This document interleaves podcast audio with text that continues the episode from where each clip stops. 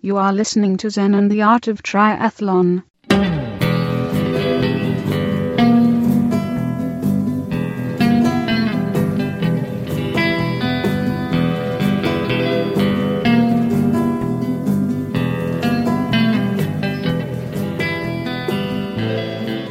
Well, hey there, all you triathlon studs and studettes. This is Coach Brett with another great episode of Zen and the Art of Triathlon, the podcast where we go long on endurance and learn a lot about ourselves along the way. All right, I am leaving the pool in the morning in the ZenTri Mobile Studios. Let's fire her up.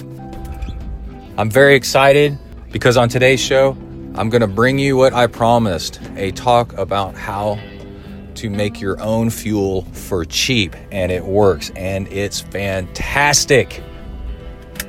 I was just explaining it to a coaching client last night, and they said, "Oh my God, for real?" That's it? I said, "Yes, dude, this is amazing." It's going to save you money so you can spend that money on things like, I always say wheels. Wheels are what make you go fast, but they're expensive. And okay, along with that, we've got the training log, and that's where I take you with me for an hour or so on some of my workouts so you can see the triathlon training life. And I give lots of tips along the way about efficiency and how to get it all done and cram it in, into your busy life with success. But I want to get this show out because we've got some racing going on this weekend that I want to cover for the next show. For example, I learned very recently that adding just a tiny bit of sodium, and sodium citrate is actually the best, but a tiny bit of sodium to your sweet drink takes the edge off the sweet if you get tired of that sweet taste. Anyway, it's full of great things like that. But before we get into that, let's go ahead and cover some of the triathlon news. We got some big stuff. Here we go. All right, finishing a run with River. There we go. Six miles under a ten minute mile pace, just jogging. Had a storm front come through last night. It made me think something that Midwesterners know and Southerners know. The difference between a tornado watch and a tornado warning, which we had last night. A watch means there could be a tornado. A warning means there is one in your area. Anyway, the heavy rain is well over, but it flushed out a lot of creatures, a lot of rain puddles, made for a really challenging but fun run this morning, trying to keep the socks and shoes somewhat dry, skipping over puddles and stuff in the dark. It's also getting brighter earlier, which is nice. Kids are coming out for the bus stop up ahead. Anyway, I want to talk about Joe Skipper and his bike and aerodynamics. Uh, so Ironman Texas, we saw something really wild. Joe Skipper was on an Argon eighteen, which is a beautiful bike, by the way. Hello, Argon. How you doing? And he had this crazy aerodynamic setup where he had Aero water bottles, which are flat and also, in this case, black, which I really don't like because then the water and fuel inside gets hot. But when you think about it, maybe the pros are hiding something. I'm not saying he did this. I'm just saying. It just crossed my mind. The uh, aero bottles were positioned, pointed forward, flat vertically, right above his forearms. And it kind of filled the space between his forearms and his bicep, which I thought looked ridiculous. And I think we've reached peak aero. Like, it was just too much. Unfortunately, he, he missed the turn, too. So we didn't really get to see the full potential of what that did in a race. He's an amazing triathlete. I believe he's British. And he's a really funny guy. I think, if anything, you ought to put your aero water bottles behind your upper arm. So they're like wings coming off the back. And you reach around and grab water out of them. But if they're black, you can't tell if there's actually liquid in them or not. And if there isn't liquid in them, well, now they're just a fairing. But who's making these aero bars like this?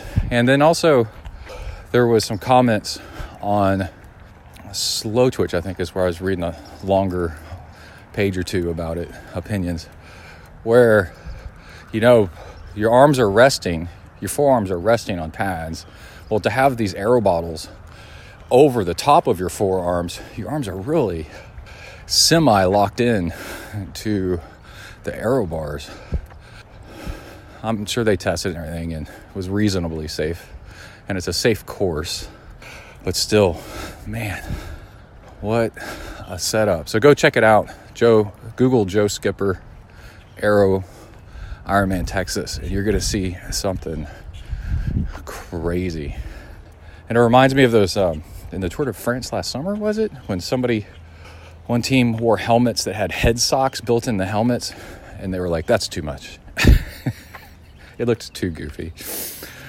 So I'm all for super aero and doing all kinds of crazy stuff. What's your opinion on it? Leave it in the show comments. Okay, we're going inside. I got to get ready to go to W to the E R K. And we're going to talk about E P O doping and Lionel Sanders. Little speech that he did was just amazing. Be right back. All right, we are back. We're in the backyard cooling down. So some of the other big news is this doping scandal with a pro triathlete, Colin Chartier, I believe is his name. And he won a couple of big races last year. And then out of season testing, out of competition testing thing, tested positive for E P O, which actually kind of surprised me a little bit that people are still using that. But maybe they're using it in smaller doses and trying to get away with it. That's what Lance used, amongst other things. And the, tri- the triathlon industry is acting shocked. Some people are acting shocked. They thought triathlon was clean. And I noticed on social media there were some posts by other pro triathletes that said uh, they don't think it's clean and the industry needs to come clean with how much doping there is and being covered up. I wouldn't say there's tons, but there's definitely some. And from what I'm seeing from these social media posts, and the industry might be covering up uh, to try to keep up a positive image and keep up recruitment. It's the fox watching the hen house a little bit, kind of a situation. But what was really, really interesting and honestly amazing was a video that Lionel Sanders posted where he was really upset because apparently he knew this guy and lived with him for a short while, trained with him some. And it hit him hard that somebody that close to him was doping. And Lionel is the quintessential, I have trouble saying that, and eternal age grouper turned pro. So he's like a lot of us that are like, why would you dope? You know, it's the sport's so great anyway. But Lionel said something that's that I found really powerful, and I made sure that my son watched it, because if you try to go pro in triathlon, in any sport, the chance that you're going to be the best for years and actually be able to make a career out of it is so tiny that really we're blessed nowadays with the ability to do social media, in that you can be pretty good, you can be great, but not win everything, but show the lifestyle.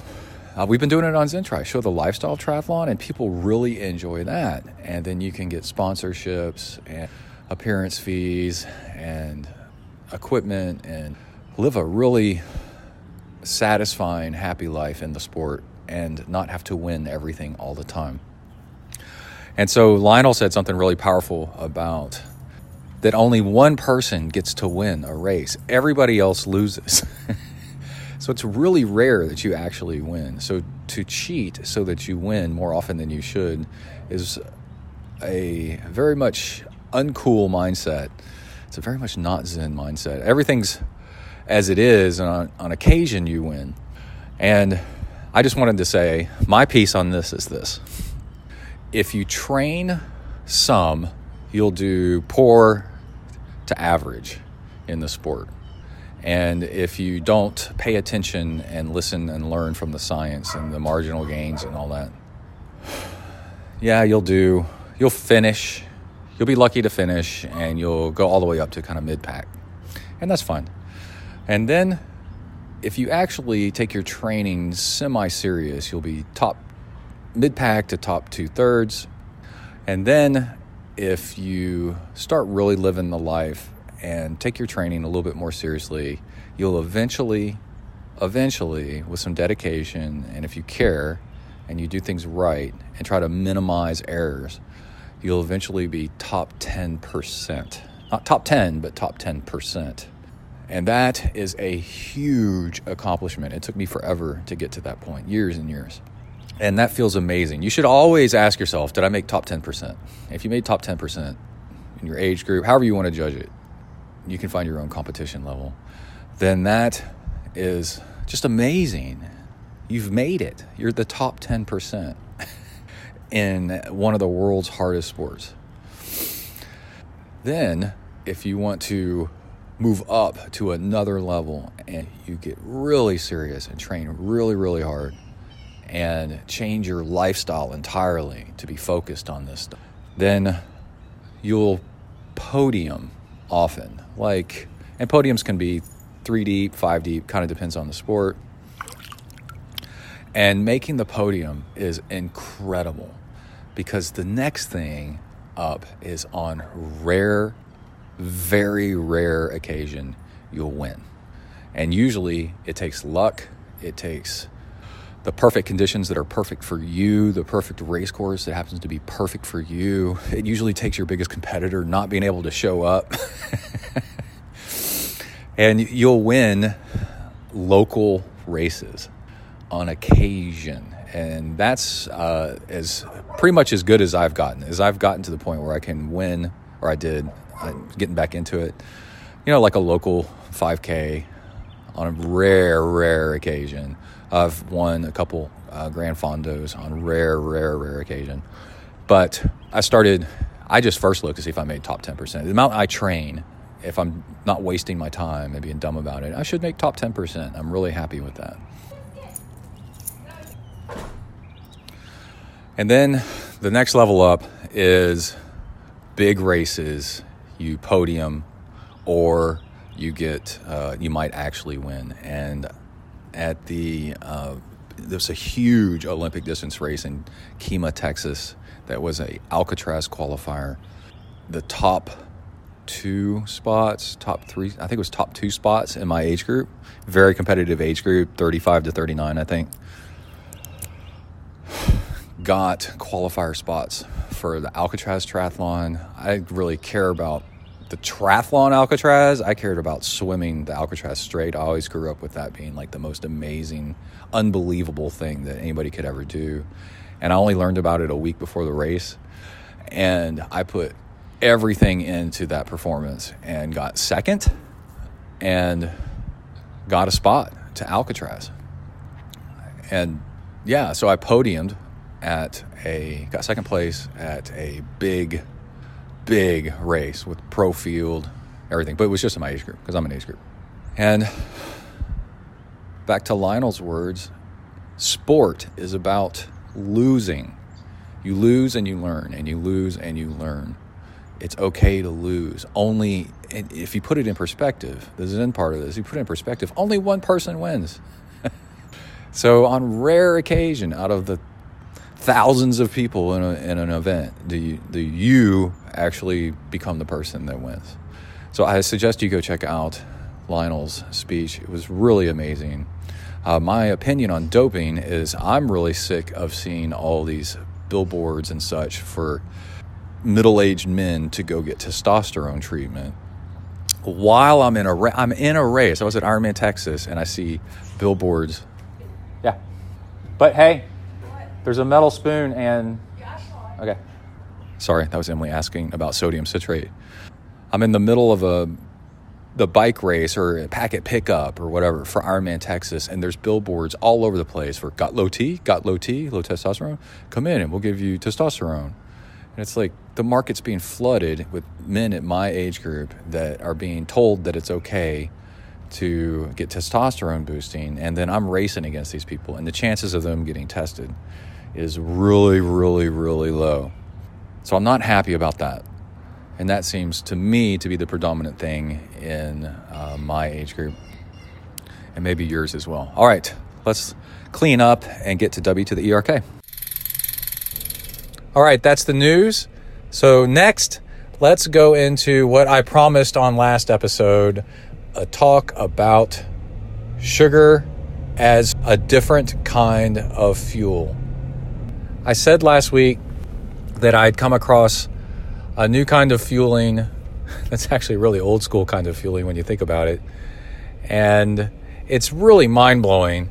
And before I get into it, I talk about it for an hour, and I'm sorry about that.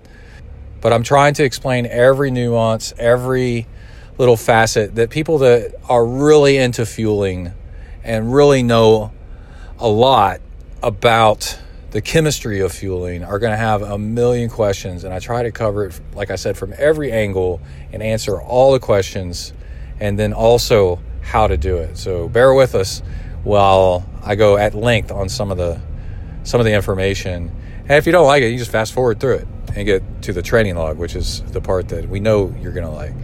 But I should also add in, before we get started with the fueling, in the show notes, I've added a link to the thread that I talk about that came from Slowtwitch, of where I learned about this fueling. And I think the thread's seven pages long of, of a forum page of people, different people trying it out, giving their experience, talking about how to do it, all the way down to the to the gummy worms at the end. And uh, it's really fantastic. And the the proponent behind this type this type of fueling is uh, Doctor Alex Harrison, and his contact info is in there as well. All right. So with all that, let's go ahead and get started with the cheapest awesome fuel that you might ever come across. Here you go. Welcome to the next level.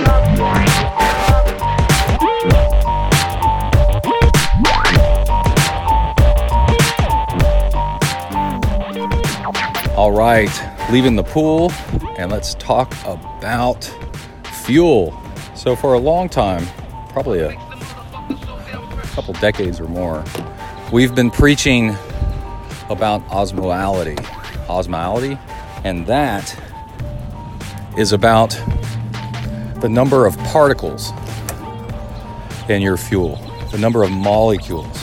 And it's true, but it turns out there's something even more important, which I'll get to in a second. Hold on, putting on my shirt. The humidity here in Texas, now that it's starting to warm up, makes that locker room like a swamp. I get out of there as fast as I can into the, into the, at least the outdoors where it's a little bit breezier. Okay. So simple sugars are called simple because it's like one molecule per sugar, if a sugar was a singular instance. And a starch is a whole bunch of single sugars strung together into a longer molecule. So a starch is like a long chain of sugars, of simple sugars. And the valid reasoning goes, if you did it like an analogy, a whole bunch of people trying to get to work in rush hour in the morning in individual vehicles causes a traffic jam. Alternatively, what if, and the people are the energy. One person is one unit of sugar. Well, what if you packed sugars into a bus? Well, now you you're down to one vehicle with a whole bunch of sugars, and that's it's an amazing analogy, because we all know that mass transportation, where people, a whole bunch of individuals load up into one unit, actually reduces traffic and congestion. So it's this idea that works, because your body, your stomach, sees the molecules, not the individual sugars. It counts. It's like a traffic cop waving molecules through. Well, if a molecule is a single car at the traffic intersection, the traffic cop is waving single car, single car, single car, you know, alternatively. And the exchange rate is like one vehicle at a time. But What if one of those vehicles was a bus? And then you've got twenty units of energy coming through the intersection and getting to your bloodstream where they can actually produce energy for you. So the list of starches out there, you're you're pretty familiar with it.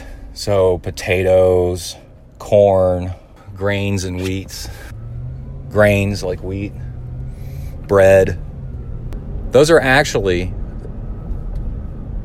plant life that has stored sugar for energy in a long chain because it can pack them in better for future use.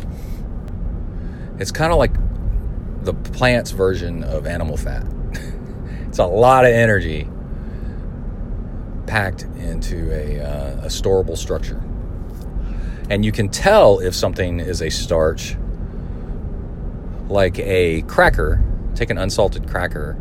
We used to do this in science class when I was a kid, and put it on your tongue and let it sit there in your mouth and let saliva start to break it apart, and it'll start turning sweet when it did not start off as sweet. So your body is starting to break it apart into single sugars right in your mouth. Now back to endurance fueling. The whole idea is to get as many calories, units of sugar, easily digestible into your bloodstream as fast as possible. And you can see how this works if you use fuel that is packed with maltodextrin, which is a, it, it can be, it's most often corn starch, I think, but it could be made of other starches. If you taste maltodextrin, it does not taste sweet, but it's dextrin, it's dextrose, and an os is a sugar. So your body starts to break it apart into individual sugars, which your bloodstream can then deliver to the muscles. And this leads to less upset stomach because there's less of a traffic jam in your bloodstream. So food scientists and endurance athletes and coaches have known about this, like I said, for years. And it works pretty great. You can start packing in two fifty, three hundred calories per hour using mostly starches. And then the other thing is your body has multiple transport systems. It's like if it was a freeway again, it's got Uh, a double decker. In Austin, there's a, a freeway on the east side. That a lot of big cities have a freeway that are double deckers. All go in the same direction, or like a bridge over over water where you got traffic, multiple stacks, stacks on stacks, traffic. So you have transporters available to move fructose, sucrose, all the oses, a little bit of body fat, or um, a little bit of fat fat actually, and then, but not much, and this is pretty great. But new research and done in practice, starting by just a few people, but a whole lot more people, has started to show that even more important, even more valuable, even more powerful than osmolality is the ratio of fructose to sucrose. So if you just ate fructose on your fuel, you eventually get sick to your stomach. The equivalent I like to say is like, it's like eating a bag of Halloween candy overnight. Kids get sick to their stomach, like, oh, my stomach, no more. And it's because of the traffic jam that's starting in their stomach. So let's say that you can double the amount of calories you can take in by paying attention to osmolality and saying, let's throw in some maltodextrin in here and pack in these sugar molecules as a starch and sneak them by like a bus through the intersection. So if that's double, it turns out you can almost triple the amount of calories you can sneak past your stomach and get into your bloodstream by paying attention to the ratio of fructose to sucrose and trying to get it as close to fifty-fifty as possible. And the crazy thing, it turns out that table sugar, So table sugar is usually made from cane or beets, sugar beets. A lot of people don't know that. We all think of cane, sugar cane, but sugar beets. And the ratio of that stuff is fifty-fifty. And so with lots of studies, they're showing that people can put down more calories, no upset stomach, starting to get into three easily three hundred, three fifty, four hundred calories per hour and having much better workouts, a whole step above, a different league than just paying attention to osmolality. Okay, but nobody wants to sit there and eat table sugar for their fuel, or you think you don't want to until it, until it starts working, and then the rewards are like, wow, I might uh, stick with this. So I've got some tips and tricks that actually work, and I'll be back here in a second. And also the other reward is the amount of money that you save. Anyway, I got to go into W to the E R K. Be right back. All right, we are back. I'm walking out to the ZenTri Mobile Studios. Actually, going to use my lunch break to go get a haircut. I let my hair grow out really long, like really long. I could put it in a ponytail. And uh, now that it's getting to be hot in the summer, it's uh, too much. Especially like swim cap won't stay on. Like it's a big mess. I really enjoyed it. Uh, for somebody my age to have... Uh, enough hair left to uh, make it look cool and stuff is uh, quite an accomplishment. But really, it's not up to me. I should thank my parents, not me. But anyway, I did it once during the pandemic. I grew it out, could put it in a ponytail just to do it, you know, because we're kind of bored during the pandemic. And then, I don't know, I just kind of did it again. Cut it real short and then did it again. Anyway... it's time to get rid of it. I enjoyed it. One thing I like is uh, the fact that it covers your ears. It sticks out from the side of my helmet and covers my ears and the back of my neck. So as far as uh, sun protection, anti-skin cancer, it's uh, it's the way to go. So that's the one thing I'm going to miss. Although I used to ride with a bandana stuffed up under my helmet a little bit on the back half.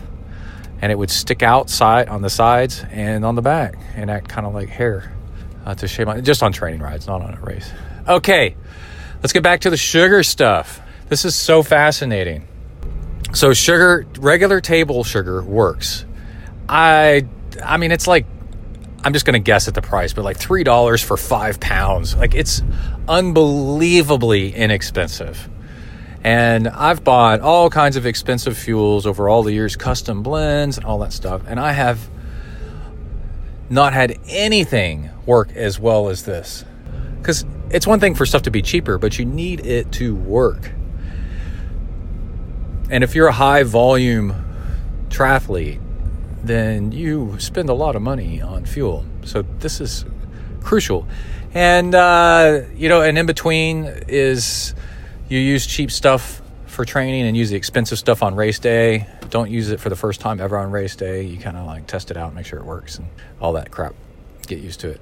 But anyway, in practical use, on the thread, on Slowtwitch, I found that a few people were saying that they didn't like the super... This, this is before I tested it out myself. Uh, a few people didn't like the how sweet... and it's not like crazy sweet. It's just sweet. It's it's uh, how sweet just plain sugar is. It's just what it is. Is is it's sweet, but with no flavor. There's nothing to it, so it's just kind of weird. But not not bad. It's just uh, just different. A lot of things in Zen we learn our preferences, and you can actually what you think is people like are afraid of things or don't like things. It's always about like and don't like, likes and dislikes. And uh, those are actually framed by experience and by exposure, and people that used to hate something are now fine with it, and vice versa. It just kind of depends. So people saying they can't stand something is usually something that they can work through, by the way. But anyway, back to the practical use. Some people mentioned that... they, and I think maybe Alex Harrison, Doctor Harrison mentioned this. People left a little, used a little bit of Gatorade for flavor. Gatorade uh, powder. And I was like, oh, that's really interesting. Because my previous fuel mix was Gatorade powder. This is all to save money. Gatorade powder in bulk. You can buy like a three to five pound thing of Gatorade powder. It's like the bigger container, big container with the peel off lid at the grocery store. You kind of have to look for it, but you can find it. And that is really inexpensive as well. And uh, bulk maltodextrin. I would buy, you know, twenty pounds or something. One time I bought, several times I bought fifty pound bags, and it took like three years to use it, of uh, maltodextrin in bulk. So it's really inexpensive. And then I would just add my own salt. And we're going to get into that in a second. The sodium citrate. Oh my gosh, this crazy story. Anyway, I'm like, oh, I got Gatorade powder laying around. And Gatorade powder is close to fifty-fifty fructose to sucrose. So it's almost the magic ratio. And on top of that, Gatorade powder usually has a color to it. In fact, I can't think of an example where it doesn't. It'd be orange. If it's orange flavored, you know, kind of reddish. If it's uh, fruit punch. Blue, if it's like this frost or whatever. Looks like Windex. Or Dave Letterman drinking that kind of stuff on T V and spitting it out.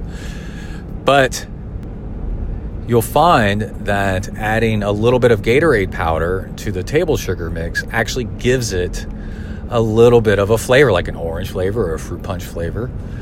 And it makes the, the plain sweetness of just the table sugar uh, much less noticeable, much less of, a, of an issue. I I didn't it didn't bother me at all. And another pro triathlon training tip, regardless of what fuel you use, is I've learned that it is almost critical to try to use clear bottles as much as possible. Because with clear bottles, you can see how much fuel you've got left, how much water you've got left. And if you've got serious results in mind and doing serious training, you need to know what's left so you can see how much you've used, and also when you need to get more, like at an aid station or you're stopping to pick some up. In once you try to get good at triathlon, the way you get good is you quit guessing about stuff and you actually know. It's one thing that people love about triathlon. Nerds love triathlon because it's all about things that are measurable, metrics. And one thing that drives me crazy is people or bikes that come with black bottles. One, you can't see through it. Also, the Aero bottles in the front, you know, like the between the bars, like the Giant. Uh, what is the triathlon bike made by Giant? Anyway, it's got a black nose on it to hold water. Uh, water bladders in the down tube. You've got no idea how much you've got left. At least with a Camelback, I can reach around my back and squeeze it and feel about how that got, you know, uh, half a bottle's left, you know. And then if it's black, if it's a warm day, it makes your fuel or your water hot, which is just, oh, it's the worst. It makes it actually makes a really big impact on your performance. Because cold, if it's a hot day, drinking cold liquids cools you down. So you can just imagine what hot liquids do sitting out there in the sun. And it makes your stuff go bad fast. It's just gross all the way around. So some people might say, aha, my, my fuel is clear. And it's a clear bottle. Now what? Ah, like that. And say, well, I keep all my fuel making stuff next to a cabinet that has food coloring in it. And I'll put a drop of food coloring in it to designate it what what it is. Like this might be a high sodium bottle, this might be a low sodium bottle, this might just be salt water. I'll color that green for some reason. I don't know why I do that. But um, plain water is blue, and Uh, my fuel is like orange if it's the Gatorade mix. So now I can see how much of whatever I've got left, how much I've been using. And also at the end of the ride, let's say you had a bad ride or a good ride, you know how much it, how much you took of what, and you can work on your um, your dosing.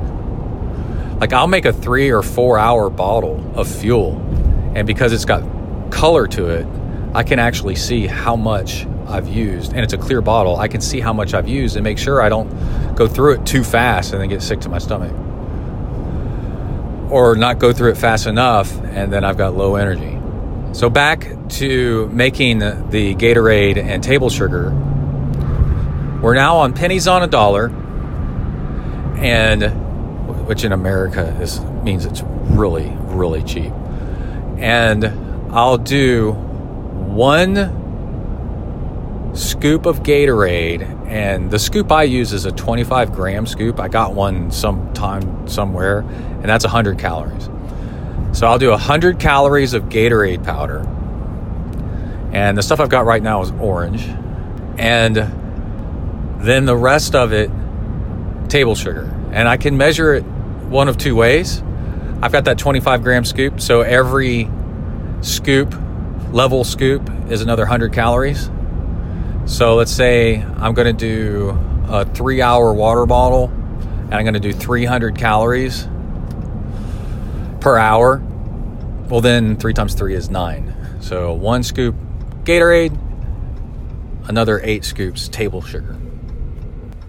And the crazy thing is it mixes up just fine. A lot of stuff that has maltodextrin in it, it's such a powder that it uh, doesn't like to mix so well sometimes. But uh, what I'll do is I'll give the bottle a good shake, and then I have uh, an Aero Latte thing, which is like a frother. It's like a mixer. And, and um, it's, it's got like two double A batteries in it. It's really small. And it's just for whipping cream in your coffee to give it a little bit of froth on top. Well, I use the thing all the time to stir everything. And it's real quick. It's just you throw a little switch. It's the size of like a small bat, you know, small flashlight. It's not the bigger one. And then it mixes up the bottle just fine. And that extra agitation that that thing does, Uh, mixes the sugar with the um, with the water just fine. It makes for a uh, uh, saving a ton of time. You don't have to go around for five minutes shaking a water bottle to mix everything together. So that again is like a handheld double A battery powered uh, coffee frother that you get at Amazon, or I used to get them at Bed Bath and Beyond for like fifteen bucks. And uh, but I don't know what's happening with Bed Bath and Beyond right now. They're probably on sale. If you haven't heard the news.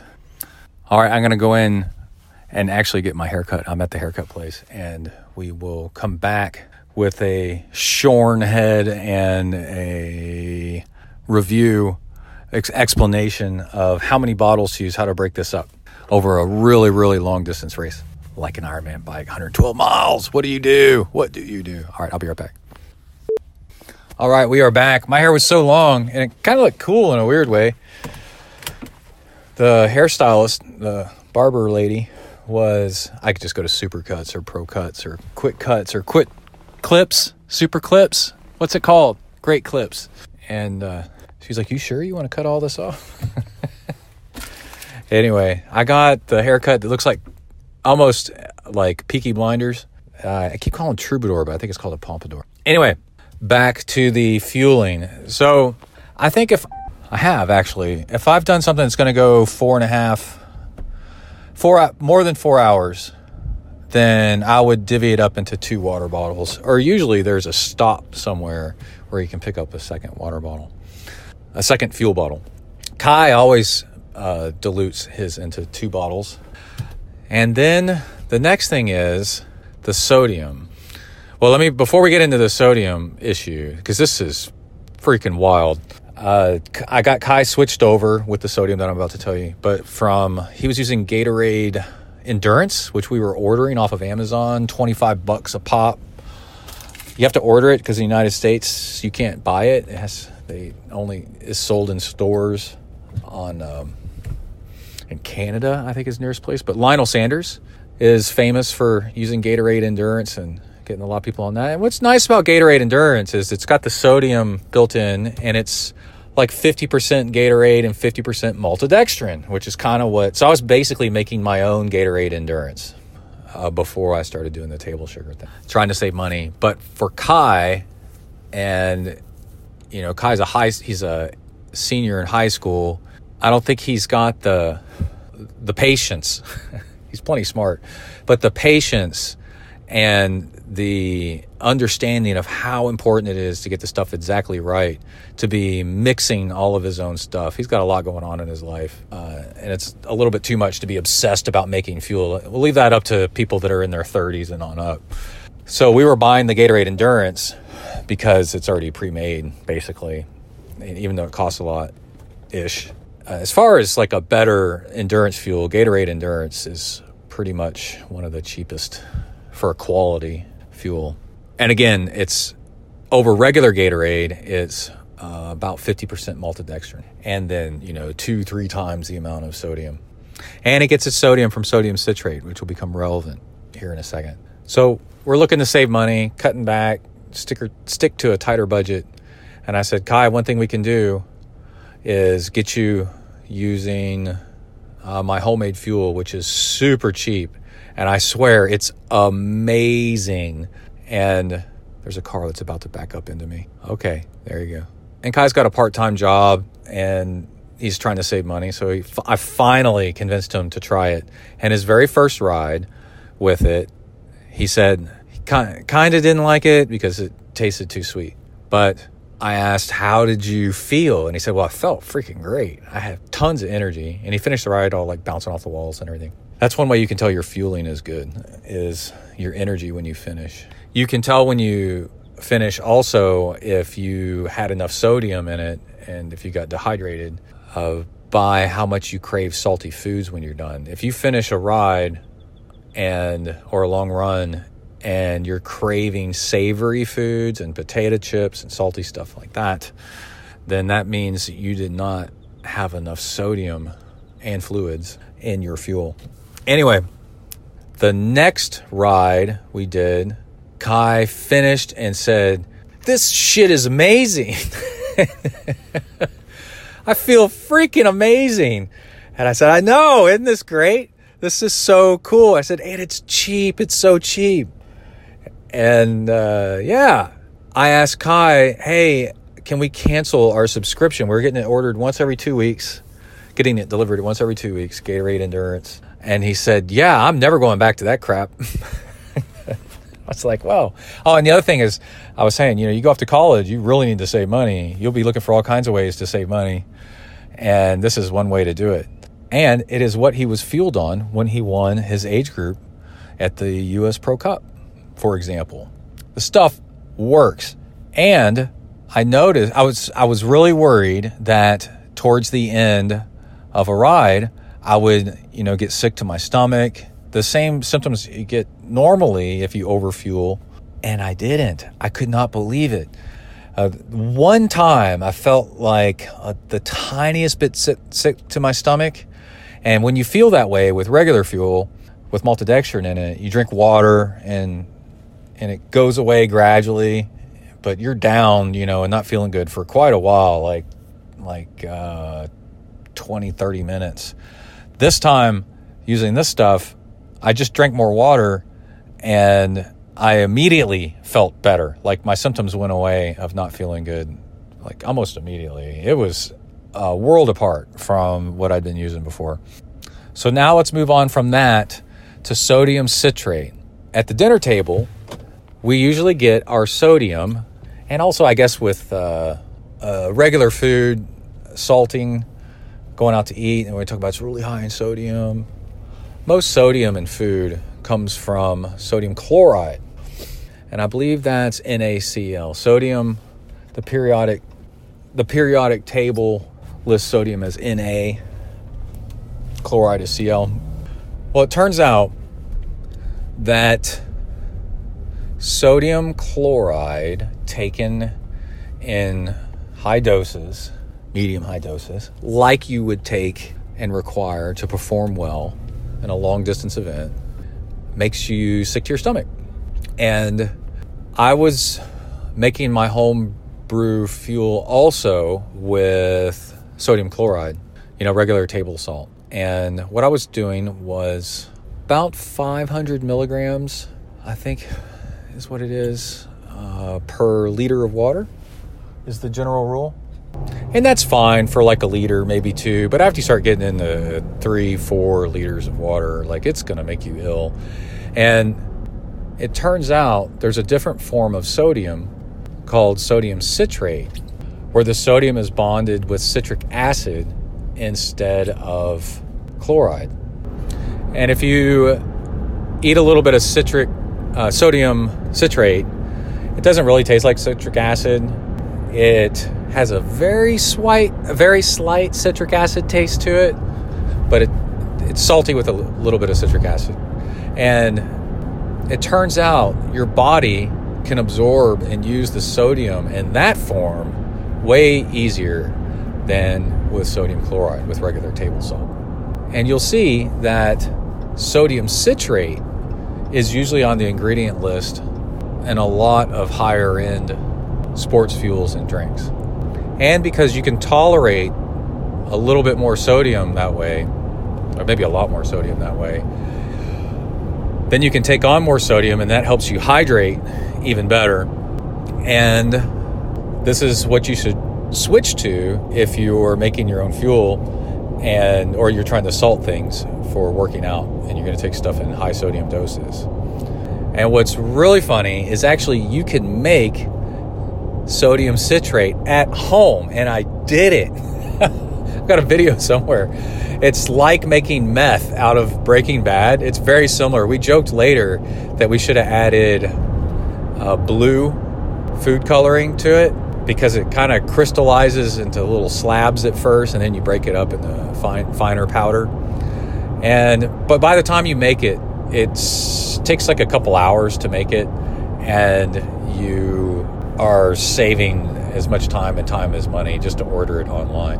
You, and I guess in a big city at a fancy grocery store or a fancy baking store, you might be able to find sodium citrate for sale. But even though it's a common ingredient in cooking, it's actually really hard to find at grocery stores. Just a lot of places don't carry it. So what you do is, I think you do baking soda. I'm trying to remember now. Baking soda, which is sodium bicarbonate, and then citric acid. And there's a, you do so many grams and of that and so many grams of the other, mix it together in water, and the baking soda bubbles off, the bicarbonate bubbles off, and all you're left with is the sodium, and then it bonds with the citric acid that you've put in, the citric acid powder that you can buy. You can buy both of those things at the grocery store. Baking soda, but you have to get like a very particular type of baking soda, and then um, and citric acid. You can get those at the grocery store pretty easily. And so, in a saucepan, I made my own sodium citrate, and it was fun. And we did it as a project just to see. Uh, before I went, uh, before I decided, man, this is too much work, and found it for twenty bucks for a decent sized bag of it.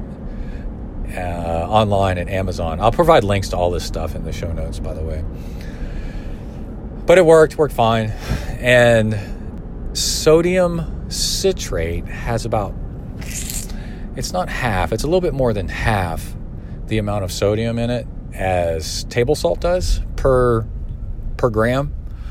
So if you were using a quarter teaspoon of table salt per liter of water, then you would use a half a teaspoon of sodium citrate per liter of water.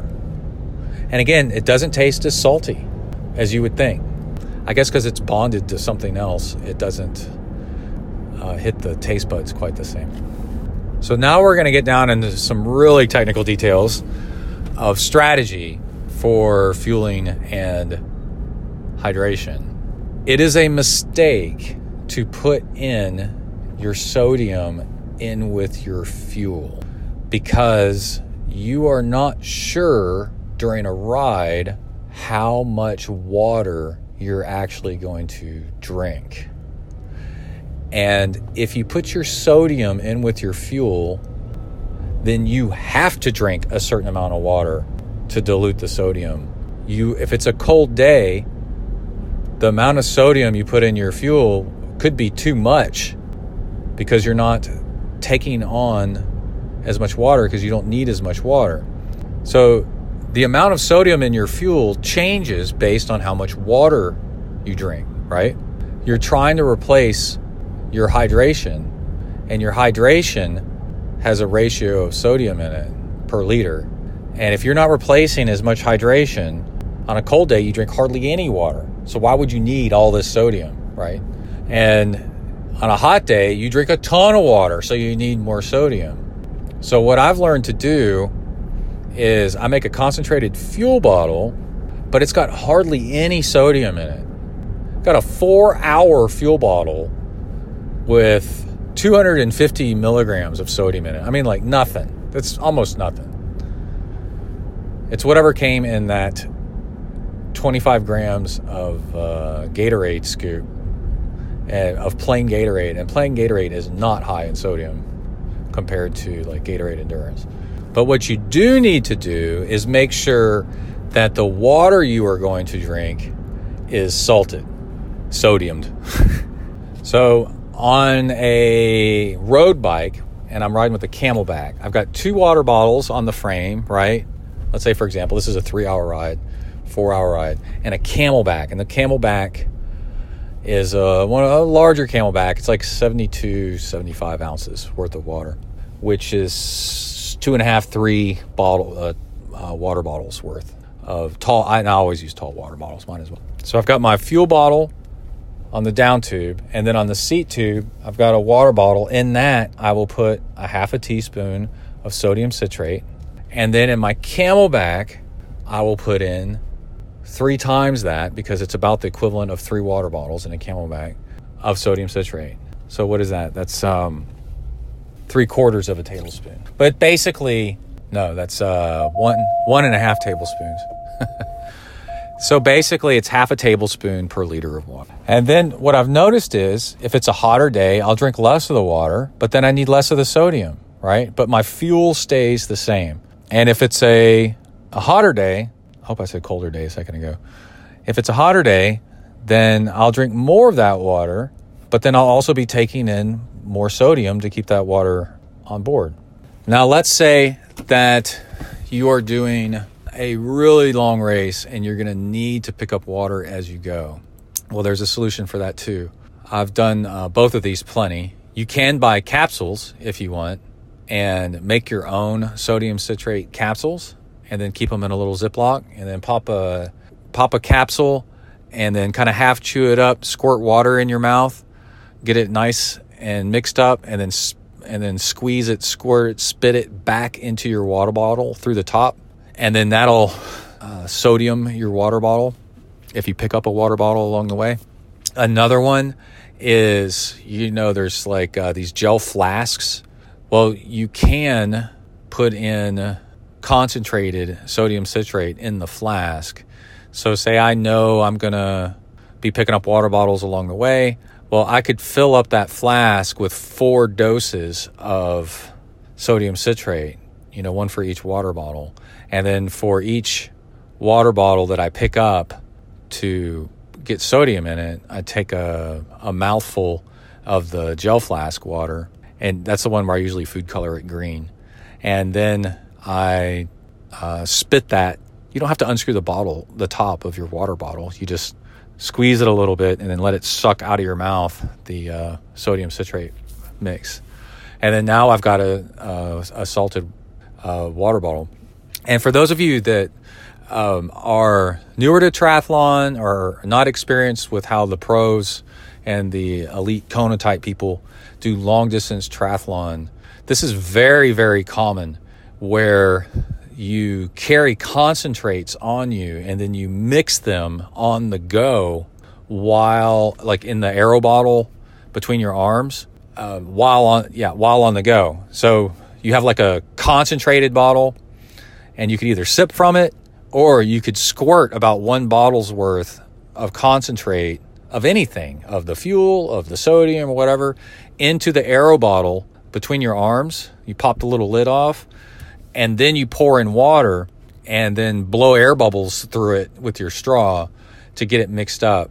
And I know uh, Starkey used to do this, Starkowitz, and lots of lots of people do this. And then we're going to get into gummy worms here in a second, which is another huge topic, which is totally fascinating. But uh, before we do, I wanted to mention another reason why you don't want to sodium your fuel. So let's say you've got a two, three, four hour water bottle, a fuel bottle going on. The amount of sodium you would have to put in that thing is uh, strong enough where the sodium's going to interfere with your body trying to pull the fuel across the stomach lining to get to your bloodstream. So water is going to be attracted to sodium. If you drink something that's high in sodium, it's going to pull water out of your bloodstream where it needs to be to keep you nice and cool and keep your blood blood plasma nice and happy at the right ratio. And that's why people get stomach pains whenever they drink something high in sugar and high in salt. It is pulling hydration to digest this stuff across your stomach lining, and it hurts. And it's bad enough as it is with just the sugar and the fuel. You don't want to add to it with sodium, because sodium is really strong with this effect.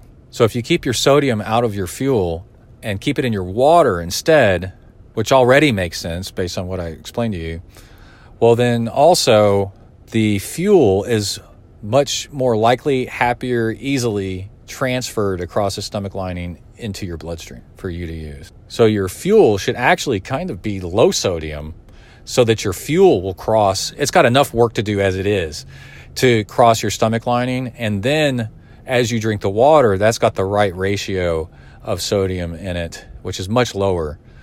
Uh, but you're drinking big gulps of water to um, dilute the fuel that's in your stomach. And I'm telling you, it works. It's absolutely amazing. Okay, we're going to leave off right here, and then we're going to come back with the gummy worms solution, which is even more fun. All right, we are back. Oh my gosh. We need to finish up this gummy worms thing. I'm editing some of the training log of this show, and it's going to take me forever to get another show out. My God. Okay, anyway, a lot of people want to eat solid foods when they train and okay and race. And it's like, okay, fine. The thing that you should know, if and this show is not entirely all about racing. This is all about finding your zen and enjoying the the lifestyle. So it does not have to be about racing. The thing to know is that if you want your highest performance, it's liquid. Solid foods are a no-no. You want all liquid, because the closer it is to being pre-digested, the easier it is for you to absorb the energy. Now, a lot of us don't need that all the time. I do solid foods on occasion. If I'm going on a really, really relaxed ride, I would bring like a Cliff Bar, for example, and snack on that. Kai's done pretty well on Gatorade Endurance and Cliff Bars for uh, for some of his, even some of his races. So, you know, it works. But one, you're playing with fire a little bit by not having the right stuff. And two, oh, and right stuff, I mean the right ratio of chemicals, and and uh, you could have too much fat fat slows stuff down, then you get sick, you puke. People uh you should stay away from fiber. Well, the thing is is while you're exercising and while you're racing, that is not a time to be eating healthy. You eat healthy when you're not exercising. While you're exercising, you're trying to maximize your output, and then that works your muscles, and then that improves your muscles. So you should definitely eat healthy one hundred percent off the bike and off the run. During the bike and run, it's a completely different animal. A lot of people don't get that. They try to eat healthy while exercising, and then that shoots themselves in the foot, because then they don't get in the as good of a workout as they could, and they don't reach their potential because they have low energy, lower energy. They don't know it, but lower energy than they could, and lower uh, happiness. They don't feel as good, and lower results.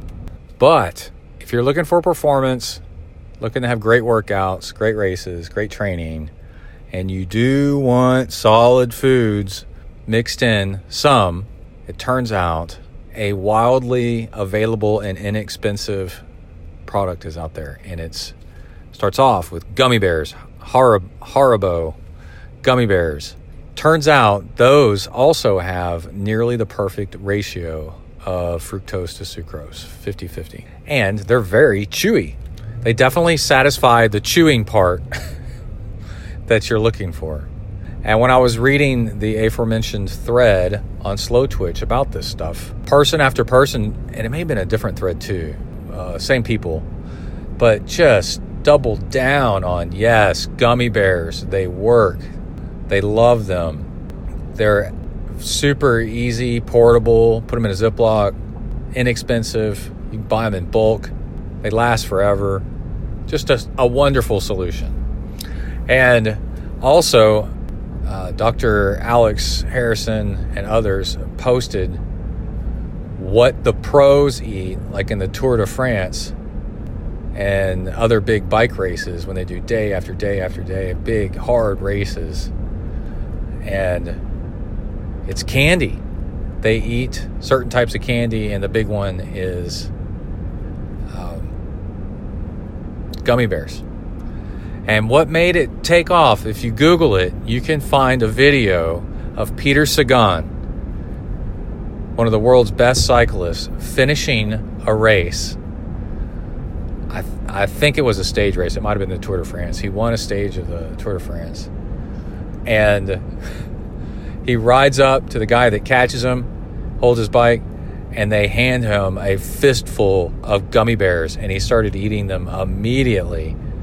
I think because you want to start refueling and getting ready for tomorrow. And I think that's where the world, this was, you know, five, seven years ago, and that's where the world was like, there was all these articles about it. Like, what? What is this? What's going on? And yeah, they're the most easily digestible, highest impact, portable food out there that's not a liquid if you uh, can't deal with a liquid at the moment. But oh no, it gets even better than that. I mentioned on one of these threads that I was going to go out and run and try gummy bears in a Ziploc. And I did, and I, it was either... Uh, before the run or after the run, there started to be a conversation about, hey, you want to do one even better than gummy bears? Gummy bears are, I think I mentioned something about, uh, you know, hands being sweaty, and or somebody, yeah, somebody else mentions that once your hands get sweaty and the gummy bears, um, it's hard to get a grip on them because they're slick, especially with sweaty hands.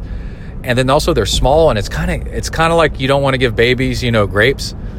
They're you're jump, you're bouncing up and down. You're on a bike. It's easy to choke on one and get one stuck in your throat. And the alternative is sour gummy worms. So they are the same ingredients as gummy bears. So the perfect ratio. They're sour, so they have a flavor that really, uh, really tastes good on the on the palate after a long day of. You still need to put down more liquids and everything, so they make you a little bit thirsty. That's why Gatorade itself has a little bit of tartness to it, because it makes you want, it makes you crave more. That way, you'll you'll use more and hydrate even better and fuel even better. And then on top of that, the texture of them is powdery.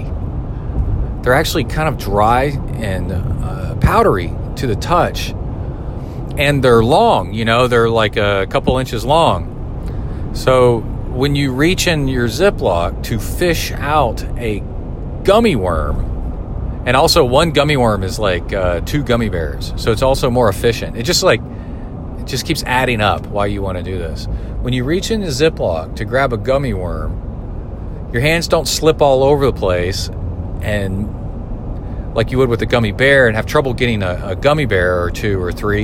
You try to grab like several gummy bears and, and you get three, but then one of them slips through your fingers, right? And then drops on the ground and behind you if you're on the bike or on the ground. You don't want to touch that. You don't want to eat that.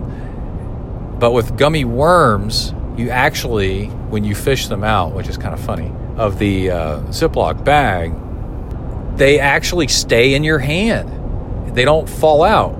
And then you put them in your mouth, let's say two or three gummy worms, and you don't get the choking hazard that you do because they're not grape-shaped, little oblong, roundish objects. They're longer and stringier, sort of. And so you actually get a chance to lock down on them and chew them up a little bit before you uh, start trying to swallow them. So you can, yeah, get them into tinier pieces. You have a lot more control of them in your mouth because of the uh, of the powder texture as well. And yeah, you don't drop them all over the place because they stick to your hands better because they're powdered. So I did one run, a hot run, with Ziploc, a tiny little Ziploc full of gummy bears, and then I went out and bought sour gummy worms. And at the grocery store, the brand of grocery store here that's the big one, we have Kroger and we have H E B, and H E B um, has store brand sour gummy worms, so they're like ridiculously inexpensive. And on my second run, sweaty hands, reaching in a Ziploc, I was able to fish out exactly the number of gummy worms that I wanted every single time. And I didn't drop them. I didn't choke on them. It was perfection. So since then, what I do now is I go on my long bike rides and runs, and I do liquid fuel and then water. There's a kid with a baseball just wandering in the street. That kid needs a friend. Anyway, the uh, so I'm going out for a three, three and a half, four hour ride. I've got my solid fuel. I mean, I've got my liquid fuel in a bottle. I've got my water. There's a water stop that I know of uh, at the post office in case I absolutely need it towards the end, so I can get more water.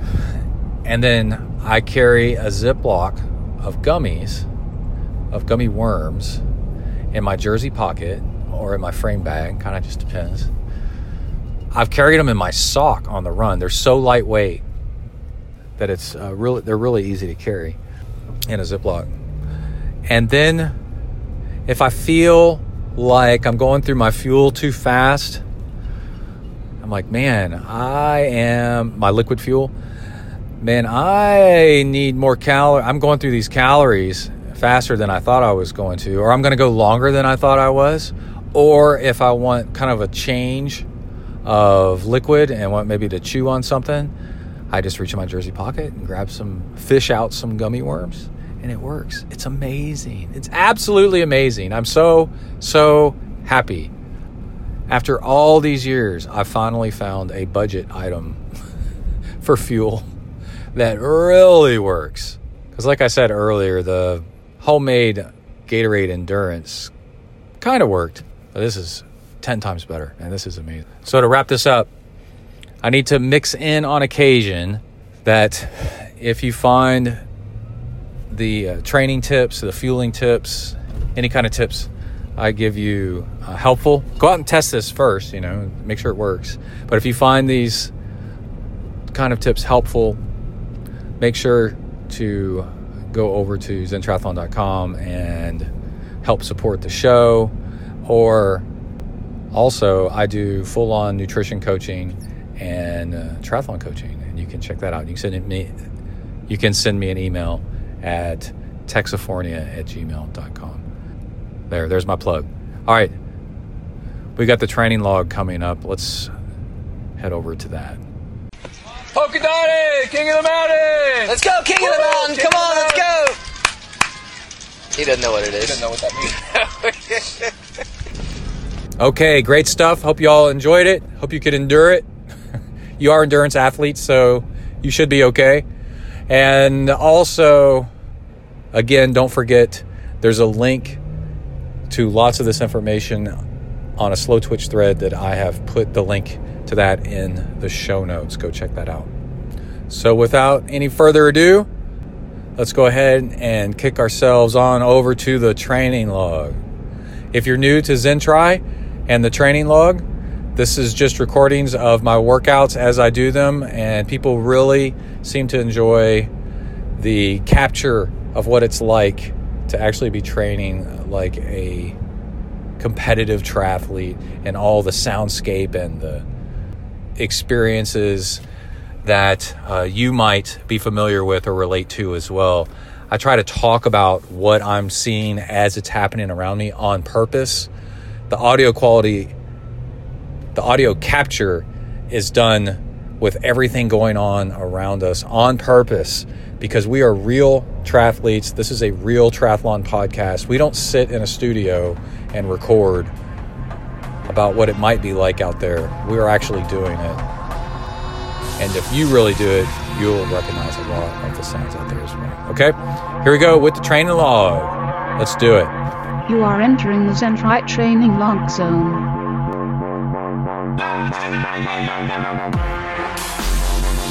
Hi, everybody. My name's Brett. I'm a triathlete. I'm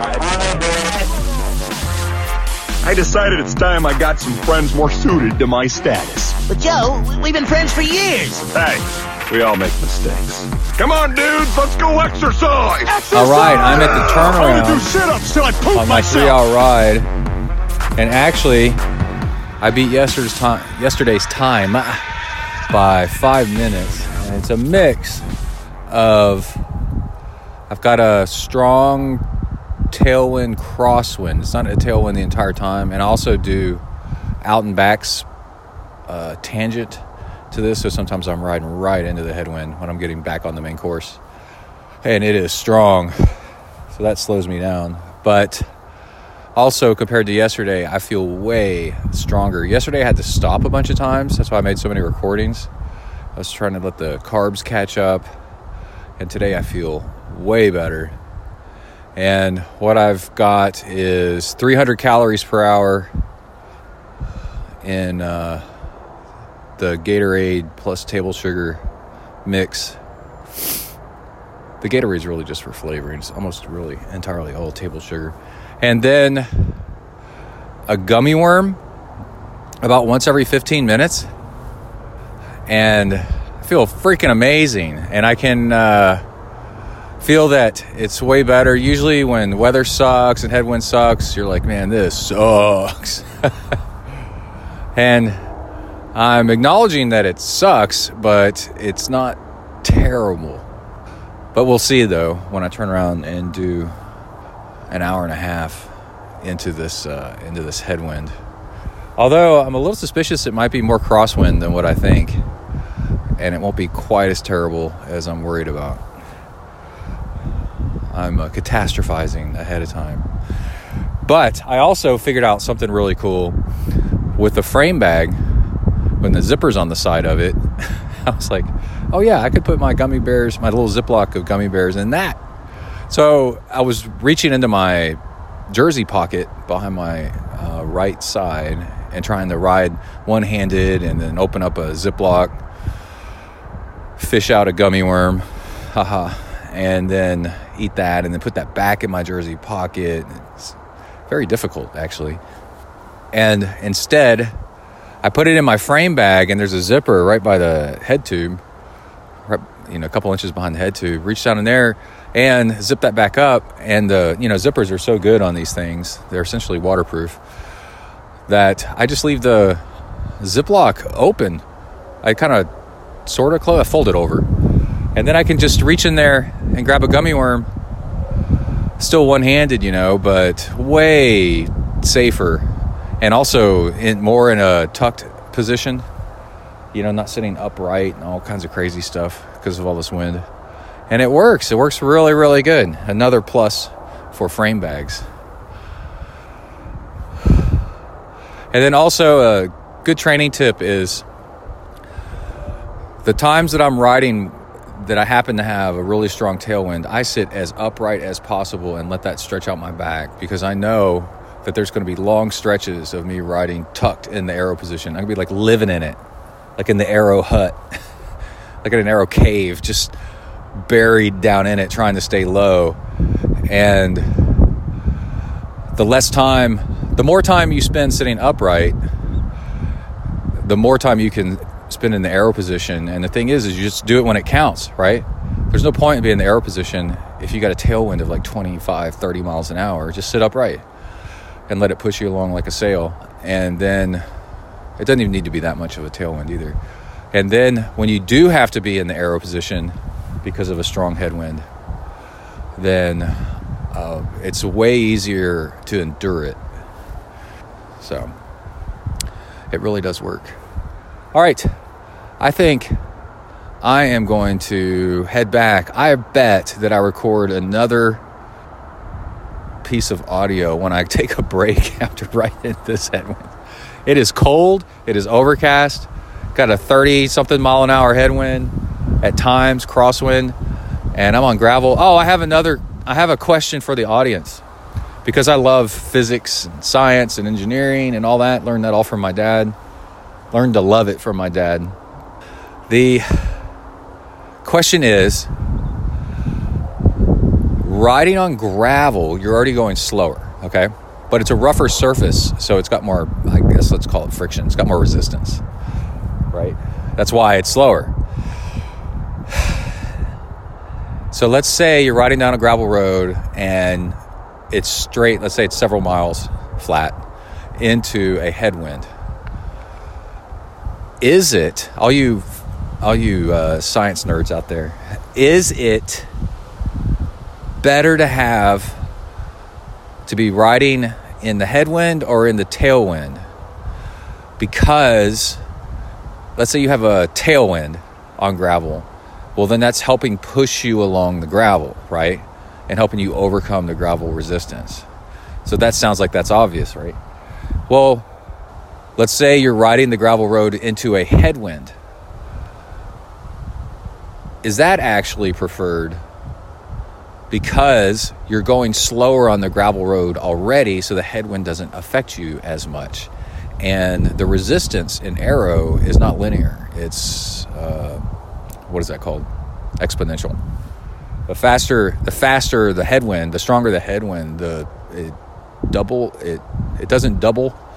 It quadruples or something in resistance for every for every double in speed. It's like actually it's eight times I think as much resistance. It takes eight times as much power for every double in speed. So what is it? Email me at texafornia at gmail dot com with your explanation, and uh, I'll read it on the show. I'd be fascinated to find out, and I bet uh, it really hasn't been tested that much. So it'd be cool to find out and talk about it on the podcast. All right, that's it. I think I'm delaying enough. I want to get home and have my beer and then my I P A as a reward for this. Compare my weekly hours to Kai, because we're in a competition to see who can get the most weekly hours. I'm going to get close to fifteen. And and I think I'm ahead. I think I'm going to win. And then I want to start creating uh, the next podcast, the ZenTri podcast, that I've been working on. My first real full show went out this morning, and I'm already excited about working on another one. So I want to get home, and um, I got to update the website and put, you know, links to the podcast and a player on zen triathlon dot com, and also work on coaching with my new coaching client that I've got and build her a training plan. And first I look at how many hours somebody's been doing of all three sports, and then combine, you know, all that stuff. And then we start them from where they're at and then try to build from there. So I'm excited to read what she says that she's been doing so far, hour-wise, and then slowly start incrementing on that. It'd be really, really cool. All right, let's go. All right, I just made it through the worst of the worst of today, hopefully. A couple... few miles, I don't know, maybe four miles uphill into a headwind on gravel, but one of the hills is really steep and it's got washboard and all kinds of stuff. It's pretty rough, and I was not looking forward to it, and it turned out to be actually way easier. I felt like more of kind of like a bottomless energy, and the way I would equate it to is when I was doing two hundred fifty calories an hour, struggling to keep that down, I felt like like when you drink a straw out of a uh, cup, like a fast food to go cup, and you're starting to get to the bottom, and it's it's a lot of air mixed in with your fluid. It's like, and not really, you're not getting, you know, full full dose. The difference between that and taking a drink out of a straw, and the cup's half full, totally full, and you just get like a big volume, or like a thicker straw too, like a bigger diameter straw. You just get a full volume of energy. It feels like there's a bigger base. So when I'm climbing, when I'm going into the headwind, I feel like there's more meat on the bone when I'm putting down power. And it's just enough, you know. Uh, like I said before, like I was getting power, but just, you know, it's like I'm picking at the bone to get power. And then I noticed something else today. It's a really odd sensation. I'm not happy with uh, single chain, single front chain ring gravel bikes, and then mine's an eleven speed, I think. Didn't all that great. And, you know, coming from the world of double chain rings and eleven, twelve speeds, you get like this real, there's always a right gear. And gravel bikes are now being raced more, and they're putting double chain rings on them. And there's this classified hub thing, which acts like a, a double, kind of like a extra chain ring. And then you can get just in that right gear. So on this bike, a lot of the time, I mean, almost all the time, I feel like I'm my uh, cadence is too high or just a little bit too low. I can't find, I wish there was more gears. I f- totally feel like I'm lacking some granularity in the gearing. And today, I'm not noticing that. I am not uh, struggling and wishing that, where's the gear in the middle of these two gears? Like I have to pick, like having to hop between two gears all the time. I'm having um, more time and more fun in one gear and feeling like it's the right gear for longer. It's a very interesting feeling. And people don't think about this, but a lot of your perception about how everything that's going on with your, what you'd think is, um, well, everything's going on that is like mechanical and gearing and the weather and the, the roughness of the road, all this biofeedback stuff that you experience. Um, a lot of it is tainted by your blood sugar level. So I've noticed, for example, that if I start getting back pain and pain in my shoulders and stuff like that, uh, or uh, pain in my knees, it's actually low blood sugar. And I'll sugar back up, and then the pain will go away. That's how you know. If you sugar carb back up and then the pain goes away, good one looks like in your back and shoulders. And you're like, oh, that's... um. Because you have low blood sugar, other things are starting to affect you. You know, it's kind of like a version of being hangry. And then I also wanted to mention one other thing. I started off this ride five P S I lower than before. I've been slowly wor- working my way down to the confidence of lower tire pressure. I am running a fifty millimeter on the front and a forty-eight on the back. But I'm also two hundred plus pounds and carrying a whole bunch of water, two fuel bottle, water bottles and a Camelback, you know, and a pump, like, you know, all kinds of crazy crap, and extra gear because it's cold today. So it seems to work fine. So you need to, like, over time, like, lower your tire pressure to a point where you're not worried about it. It's okay. Take your time. Believe in yourself. That's your Buddhism thing, is experience it and then judge. Don't take people's word for everything. If experience it yourself and see what you think. It's okay. But one reason that gravel bikes make such good all-around training bikes is with the bigger tires and maybe tread on them. They don't always have uh, more tread on them. They make great bikes for riding in the rain. There's a dude on the horizon. He's uh, looking at me. He's about a quarter mile away standing there. Now he's, he's at the end of this dirt road. What you want? So what you, what you, what you want? Oh, there's another person. Oh, that guy's in a blue shirt. Kai has friends that live out here. Maybe it's them. Anyway, And one, uh, I finished running this morning, as you heard on the training log. Oh, he's just doing yard work. He's got a weed eater. When uh, I, I don't know if I lived on the on a nowhere country road, I would not be bothering weed eating the the side of the road. But whatever, whatever you do, you. But um, remember, it was raining. Well, so the f- it rained in one spot. It didn't rain everywhere. So the first third of my ride was on really wet roads. It had just rained a a ton. It was like a big dump of rain. And with, of course, with the bigger tires on gravel bikes, but also lowering the P S I, have way more confidence going into turns, which is really nice. You just, and also now with bikes with disc brakes, it's just nice. You know, you know that everything's going to be all right. It's much less likely that you're going to slip out.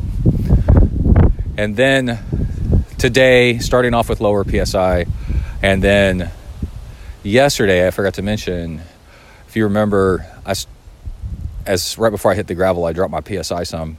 The suppleness of the of the gravel road was totally different. Like it just, it wasn't as jarring. It just felt nice and smooth, a little bit more like butter. Not totally like butter, but a little bit more like butter. And it took the edge off of things. And I've noticed that with it taking the edge off of the rocks and the little, I don't know, washboard and all kinds of stuff like that,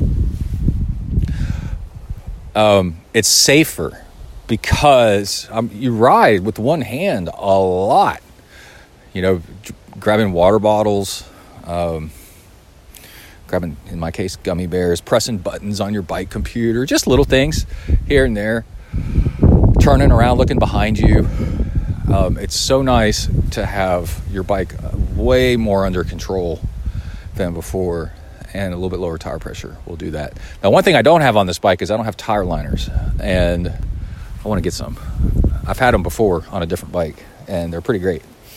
But also, I'm on alloy rims, so I'm not that worried about damaging the rim too much. And uh, but tire liners would be nice. Okay, that's it. Back on the road. I've got about another, let's see, it's going to show me here. Another forty-five minutes to go. All right, out, bang. All right, we are back at the house, at the his house. And I've got River right here with me. See if we can hear his collar. I think he missed me while I was gone.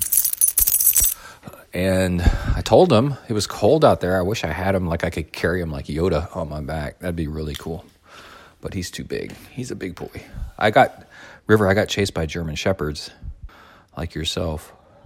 They were not cool, although they didn't try to bite me. They just tried to chase me, and they were puppies, like uh, like six-month-olds. Anyway, on the final thirty minutes on the way back, I got a little bit of a low blood sugar, and I think going into a headwind, and it's really hilly right there in that section, and I overdid my capacity. And I pulled over for a second and ate two or three gummy worms and a big chug of water, and waited for a minute, uh, used the time to use the restroom on the side of the highway. And then the thing I was talking about earlier about mood and perception of things was really interesting, because about five minutes later, it wasn't very much longer, maybe maybe ten minutes later, I was riding along in aero position, riding into a headwind, and I started singing out loud with the music I was listening to. And also, I listen to music on open ear headphones, open runs, air shocks, whatever they're called, open shocks. That's for another podcast. I'm going to go over equipment that works out on the road. And my point being is I'm I'm safe, don't worry.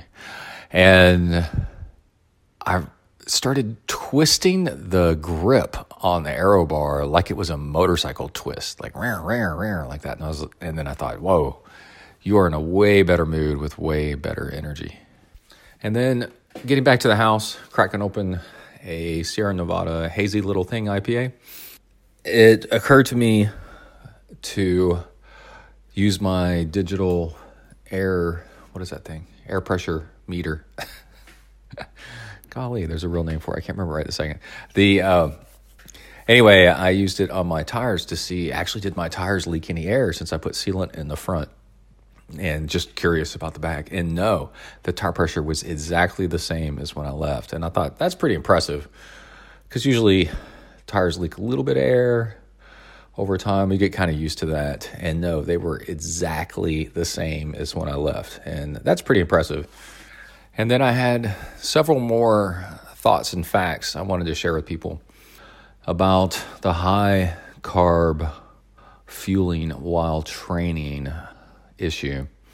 So a lot of people will be worried about, you know, is this bad for me to be using that much carbs while training? Well, it turns out there's been lots of research on this. I've been working with people on this uh, for, I don't know, fifteen years.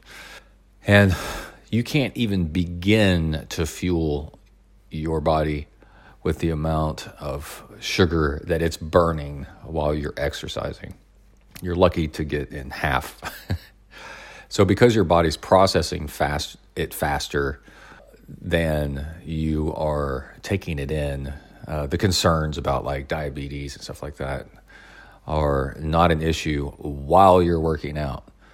Now your overall health matters completely differently uh, off the bike. And that's where you should be eating healthy and stuff like that. And that's where you should be eating healthy and slow carbs. And as a long distance triathlete, I like the saying, uh, slow carb, not low carb, but slow carb. You need to eat plenty of carbs, but they just need to be slow off the bike, off the run, off the swim. But then another thing is that the more you're able to fuel and put down during your workout today, then the better you're going to perform tomorrow. And the reason why is it, it aids in your recovery. You know, so you come in from a long workout and then you take a recovery drink and all this stuff to make you, to resaturate your, your body with nutrition, with uh, glycogen and all that stuff and nutrition. And well, if you're taking more in while you're exercising, it actually, you don't, you're just adding to your recovery drink in a way. And then a couple other notes. This is my second day back to back. Four hours yesterday, four hours today, one hour run, three hour bike each day. And today I went exactly the same speed as I did yesterday, which is quite an accomplishment, having done four hours yesterday to turn around and do it again the very next day in actually worse weather conditions. And I believe I ran a little bit faster as well, not just biked a little bit faster. But I mean, it's it's not much. But what that shows is where we want to get to as athletes is a mastery of effort, learning how hard to go one day and how much to fuel so that you can do it again the next day. And it's a habit that you build to ask yourself, am I going too hard to actually be able to do tomorrow what's on my plan for tomorrow? And so I was biking today, but I was, I was about halfway through the bike ride and I thought, oh yeah, what am I doing tomorrow?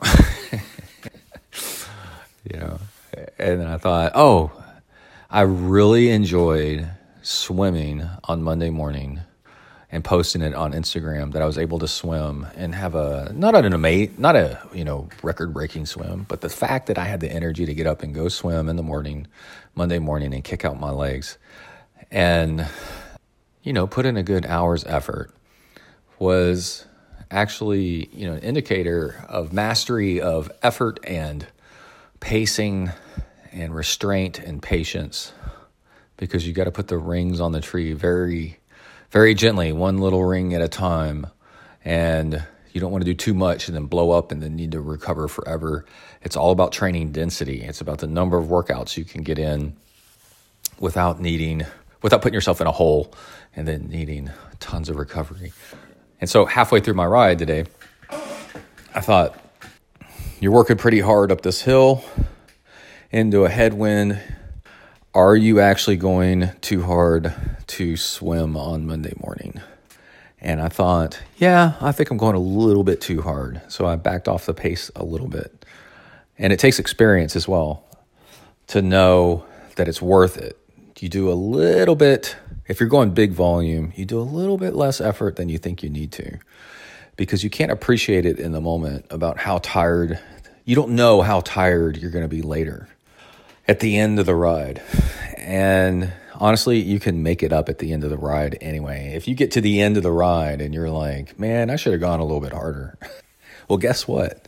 You can go a little bit harder for the last few minutes and put in a put in an interval or such. Put in a few extra minutes at a harder effort, however you do it. So looking at the difference between training peaks and Strava, if you have training peaks, you can look at the end of your week. You can set up a, an extra column at the end of your week. You know, you have Monday, Tuesday, Wednesday, Thursday, Friday, Saturday, Sunday, and then there's a setting in your preferences where you can add a column and have it show your summary of the week. And I love that. I, I want to see how many miles and hours I did of each sport exactly. And then because it's in a calendar format, like a monthly calendar format, I can go and look at this week versus the week before, versus the week before. And let's see. So let's say three weeks ago, or is it four weeks ago? I don't know. We'll do this here. Uh, twelve hours and twenty-three minutes total. And then I upped it the week after that to fourteen hours and three minutes for the week. And then somehow miraculously did fourteen hours and three minutes again the week after that, which is last week. And today on Sunday, looking at the sum total for the week, fourteen, fourteen. So I've gone up. I'm slowly increasing my my uh, volume, and the numbers are, let's see, for this past week, eleven thousand seven hundred three yards of swimming, and only three swims, so I average almost four thousand yards per swim. Biked one hundred twenty miles, but that's a mix of gravel biking, which is actually pretty slow. Uh, you know, I average like sixteen miles an hour on gravel. Um, and then on Zwift, over all these years, I've worked my way up to, I think I'm level fifty-nine, fifty-eight out of sixty. The, the max is sixty. And so over time, I've upgraded my bike. Uh, you get upgrades as you go and buy faster and faster bikes. So now I'm on, I've got several of like ridiculously fast time trial bikes and a time trial helmet and disc wheel. And the Zip eight oh eight front, you know, it's pretty ridiculous. And so on those rides, I average about twenty-one miles an hour. So somewhere in between is, I don't know, if you were just out riding a road bike, regular outdoors, then that would kind of reflect it once you average those two out. And uh, one hundred twenty miles, and then run twenty-four miles. And what's interesting is if you ever want to do an Ironman and you want to look at what the pros do, I think my swim, oh, oh, to qualify for Kona, not the pros, but if you want to qualify for Kona, my swim is actually, uh, I'm doing the, the volume of swim that people typically do. They say around like twelve thousand yards, I think, is what it takes if you want to think about qualifying for Kona. I think the bike need about one hundred twenty miles instead of, no, I mean, uh, two hundred miles. I'd have to look. But I think they get close to two hundred miles, and I'm at one hundred twenty. So we're talking an extra bike ride. And then the run is forty to fifty. So let's say average forty-five miles. So I'm quite short on the run, but that's okay. I'm trying to build back up my run after my leg injuries that I had and taking it gently. And another thing was, yeah, so last week I averaged, I ran eighteen miles. So twenty-four miles is pretty good. Last week was eighteen miles. The week before that, twenty-one miles. That's not bad. Week before that, nineteen miles. Week before that, eighteen point nine. So I've actually done a nice little jump in mileage here, up to twenty-four. And what I did that worked was, Uh, a few weeks ago, I started adding in like a longer run, like a um, eight, you know, because I typically run about six miles. So I said, oh, I'm going to go seven and then eight miles and try to get my weekend run longer. And then I noticed that that actually wasn't working for me right now. I think that that works. I know that that works in general. Have a weekend longer run. But um, just trying to grow my volume and going from like three runs a week to just adding in another run actually seemed to not destroy me. And so it got my run volume up by just adding in another six-mile run. So six times four is twenty-four. And that seemed to fit into my schedule pretty nice and still keep everything nice and level and consistent. And now what I'm looking for is running four times a week. So I need to get used to that first instead of running three times a week and then one of them really long. Um, run four times a week and get used to that volume. And then I think I'll get faster and then be able to start bumping up one of those runs to being a, a longer run. I've been at Kona qualifying numbers before and Kona qualifying speeds. I know how to do it, how to set up the schedule. It just takes time to get there. All right, I'll be right back. Oh, I just noticed something on Strava versus Training Peaks, that the time for my week, the time total is different. I was like, why is it different? And Training Peaks shows fourteen hours and fourteen minutes or something like that. And then Strava shows fourteen hours and forty minutes. And I was looking through the workouts. The workouts all look the same. And then I noticed something, that Strava is showing its non-swimming routes. Strava show, uh, started out as a cycling app only, I think. And then they added in running. So it's got some really good cycling tools. And then after a while, it started. They started uh, implementing swimming, but it's not the way swimmers would implement it. And one of the differences is, while your running and biking workouts for your time for the week, it shows time moving. And for swimming, it doesn't. It's your cumulative time that you, from when you started your watch until you ended your watch. And like, you could walk out to your car and then go, oh, I forgot to end my workout. And it's going to add that in, I think. But definitely what it's doing is it's adding in the time between sets and counting that as part of your swim workout. And it kind of depends on your swim workout if you want to, and also if you want to add that in there. I wish that was an option that I could turn off, because on my watch face, it's showing me that I swim an hour. But if I add in the rest time between sets, and we're talking five, sometimes it's five minutes in a swim, sometimes it'll be fifteen minutes in a swim, especially like I've forgotten my kickboard and needed to go walk back to get out of the pool, walk around and go grab a kickboard and then come back in. And it's counting that as workout time. And I'm like, that is not workout time. So in my mind, and I come from a competitive swimming background and I get it. If you're doing a real like high school swimming, college swimming workout, uh, local club team swimming workout, it is, uh, even during your intervals, your break between your intervals, you are breathing hard and trying to recover. There's very little time between sets. It's kind of like doing a, a track workout with, you know, no rest, almost no rest in between. That's what swimming is like. And so I guess you could count that as your workout time.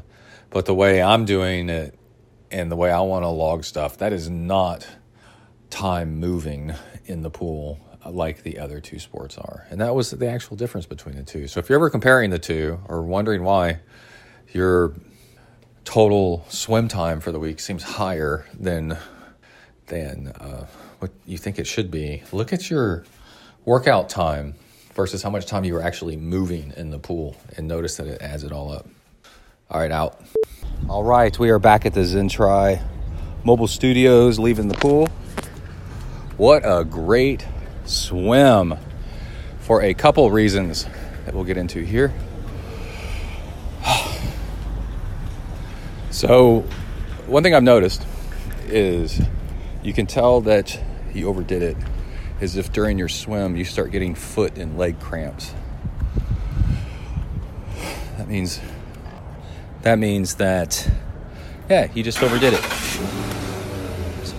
F one fifty starting up next to me. I'm getting in my own white Ram truck, putting my swim bags, wet stuff in the back, not exactly wet stuff in the front. I mean in the back seat, but swimsuit in the truck bed works pretty good. Swim bag full of wet stuff, goggles, swim cap, all goes in the truck bed with a carabiner clip. And how, oh, Kai drove my truck and now the sunroof is open. The fact that trucks have a sunroof, I think, is ridiculous. I tried to not get the sunroof on this. I was like, is there any way I can get one without it or pay less because I don't want it? Because it'll just end up leaking over time. I don't really, a truck really isn't a glamour vehicle. There's cross traffic to the rear.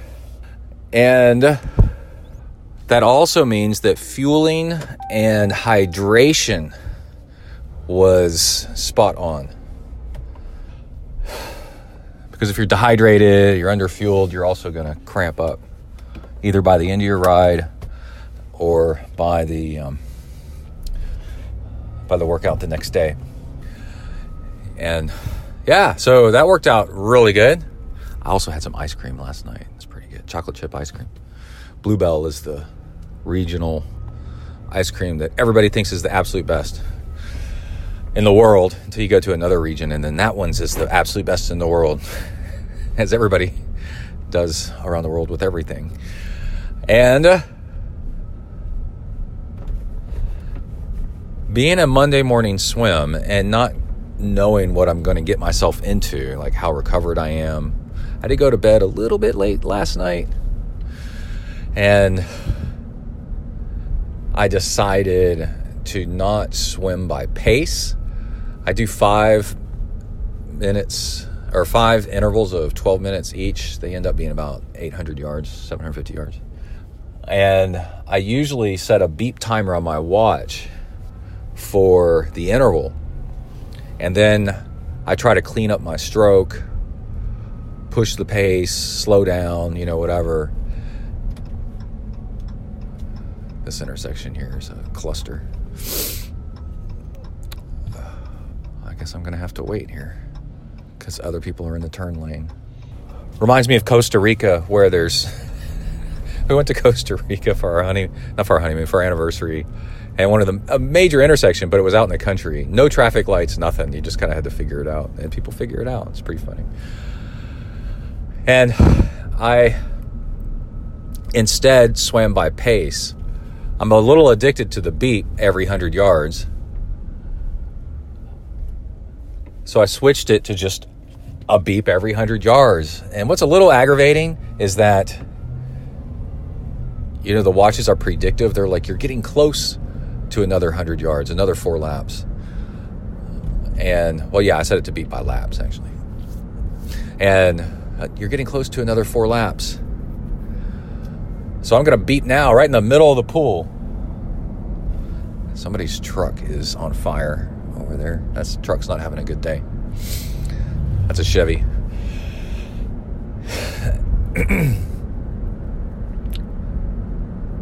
But then what that allows you to do is swim by effort and time. And once you get enough training under your belt and you learn the importance of training your body, you're out there to train your body. You're not out there to, to train your stopwatch, right? So once you start listening to your body and f- searching for the feelings, search your feelings, Luke, and know it to be true that you're kind of on the edge and your breathing is kind of, you know, getting a little bit on the edge. Then you know to slow down a little bit. And then once it gets a little bit too easy, then you kind of speed up a little bit. And what's really cool about swimming is you can tell how efficient you are by how many strokes it takes to get to the other side while keeping about the same cadence. And I'm swimming in this weird length pool. It's twenty-eight point two yards long, which is nuts.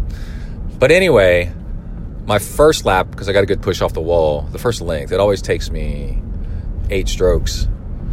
And then, then on the way back, it'll be eight or eight and a half. And then I'll settle into nine after a while. Nine strokes per length on one side. I count with my right arm usually. The half would be uh, taking a stroke with my left side to make it to the wall. And I settle into that. And then what I notice is if I start, you know, having trouble making it in nine strokes, then I'm trying too hard. And what this does is it cleans up your efficiency and it settles down your pace. And now you're training your technique so that you make it, so that you got good glide and clean stroke. You make it both in nine strokes and, for me, nine strokes. And then the other thing you're training is you're training by feel to make sure that you're getting a little bit of lactic burn in the shoulders after a while, but not too much. And that's your hour swim. And then what I do is the last one hundred yards, I push the pace, kind of a semi-sprint. Not a one hundred percent all-out one hundred-yard sprint like I would do in a swim meet if I was racing one hundred yards. But I uh, really do push it so that by the time I hit the wall, I'm working my V O two max, and it's just a really nice swim. And what I like about this is on a Monday morning, it becomes very meditative. It's non-judgmental. You're just counting your strokes, swimming to the pool, you know, in meditation, and people like have you just monitor your own breathing, count your breaths and see how it feels. And it's very much like that. It's very hypnotic and I like it. And then by the time I get to work, I'm in a nice calm mood because I've had my morning meditation swim. And then the other thing is I looked at my numbers when I was done, and I was actually as fast as one of my faster swims. And that goes back to the fact that when we try too hard in swimming, we actually slow down. And we actually go faster with a nice, clean stroke. Over time, that actually adds up to more distance in the same amount of, same amount of time with less effort, and you're nice and relaxed. But then again, get in that last hundred yards of hard push because you're already swimming for an hour. That's quite a workout as it is. And then that last hundred yards hard push kind of puts the icing on the cake. And after two days, your muscles are recovered and then you're back at it again for another nice swim. So uh, maybe we'll try it again on Wednesday. All right, we're about to finish our run. Uh-oh, there's dogs up ahead. And this is amazing. Here we go. We're going to take over.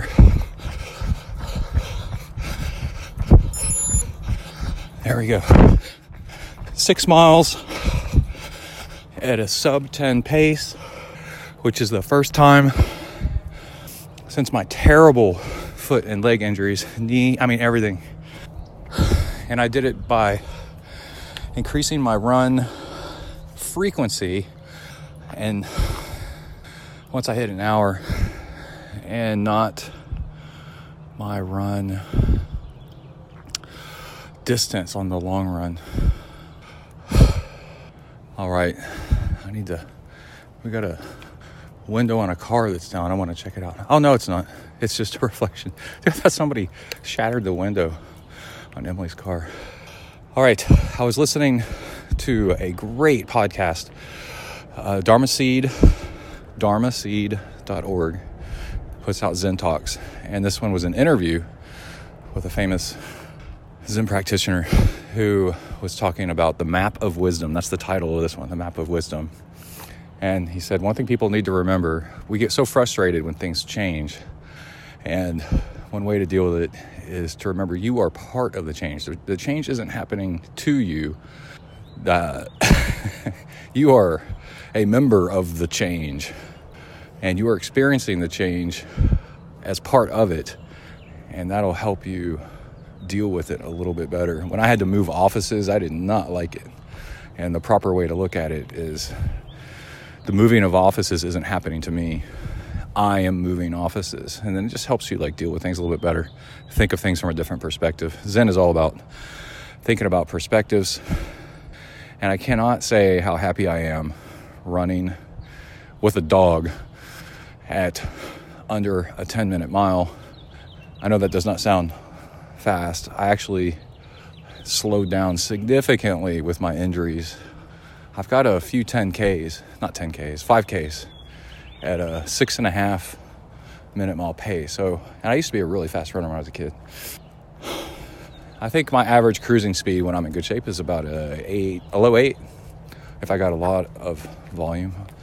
So it's nice just to increase my speed, but without, the other thing is to not try too much. Just increase your volume and just cruise. And if you do enough consistency, consistency, you'll actually get faster to your natural pace, which is, I think for most people, about an eight and a half minute mile. Okay, let's turn off your light. Let's go cool down. I'm so happy, River. And I also taught River how to drink out of the water fountain.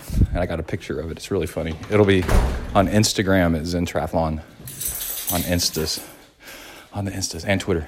Okay, out. Did you see the picture, babe? Here, look.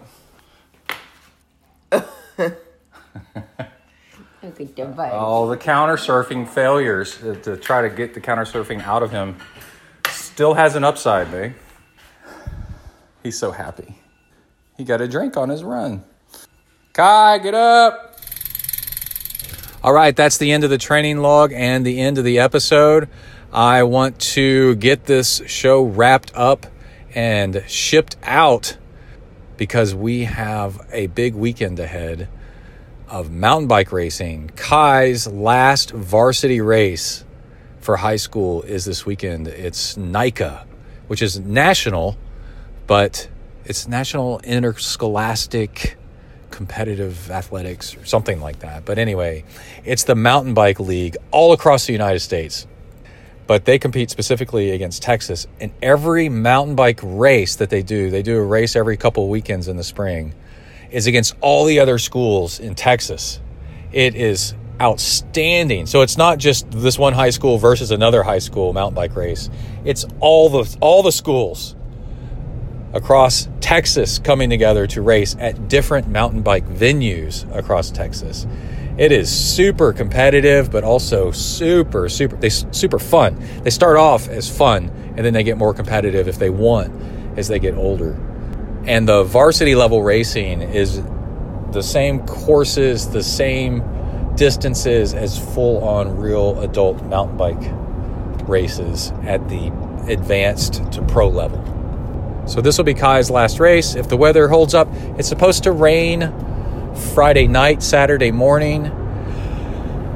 The race is near LaGrange, Texas. How, how, how. At a place called Warda Bluff Creek Bike Ranch, if you ever want to Google it and go there. It's pretty awesome. But don't go there this weekend. The place is going to be packed with kids. And they do pre-ride on Saturday. A really interesting, a really interesting thing about mountain biking is if you haven't mountain biked a course either before or lately, you are really slow on it compared to if you ride it a few times. With a few laps, you kind of get a feel for where you need your momentum, the different obstacles. You're not seeing everything for the first time. It is completely different than riding a course on the open road as far as how much it matters that you've actually ridden the course lately. So what they do is they schedule. The different schools have different ride times. I don't know what our ride time is yet. It could be at noon. It could be at one o'clock. It could be at three o'clock. It could be at five o'clock. And then the next day is the actual races. And the race for varsity starts, I think, at nine a.m. They're one of the first to go. But anyway, I'll be there if they have it this weekend because they got to make sure the course is dried out enough. They're a little bit more cautious with kids, too. So it's got to be dried out enough to make sure that the course is safe. But hopefully we'll have a mountain bike race this weekend. If not, they have a rain date. They have a they can have it again um, a few weeks later. But anyway, thanks everybody for tuning in. I really am enjoying making shows again. This is so much fun. I'm both uh, frustrated with technology changes and trying to learn some new things, but also enjoying some of the technology changes that make recording a podcast, making a podcast a little bit easier. But don't forget, if you enjoy the show, and want to help support ZenTri, or if you want coaching, or if you want nutrition coaching, you can go over to zen triathlon dot com. There's a coaching form under Get Coached at the top. There's support the show, donation links on the sides. You can do a one-time donation. You can do a recurring donation. Oh, and yeah, I read your name on the show. If you support the show, it's cool to hear your own name on the show and let other people know that you support us. Okay, that's it. I need to get off the mic and get some stuff done. I got a bike ride I need to get in tonight to keep up my training schedule. I really enjoyed getting in fifteen, almost fifteen hours last week, and I want to hit it again this week. And with the race coming up, being there and supporting, I got to make sure I get in as much ride time as I can during the week before the weekend hits. And I'm on the sidelines cheering people on instead of actually riding myself. All right, that's it. Everybody stay safe out there. Work the uphills, cruise the downhills, and keep the rubber side down. Out.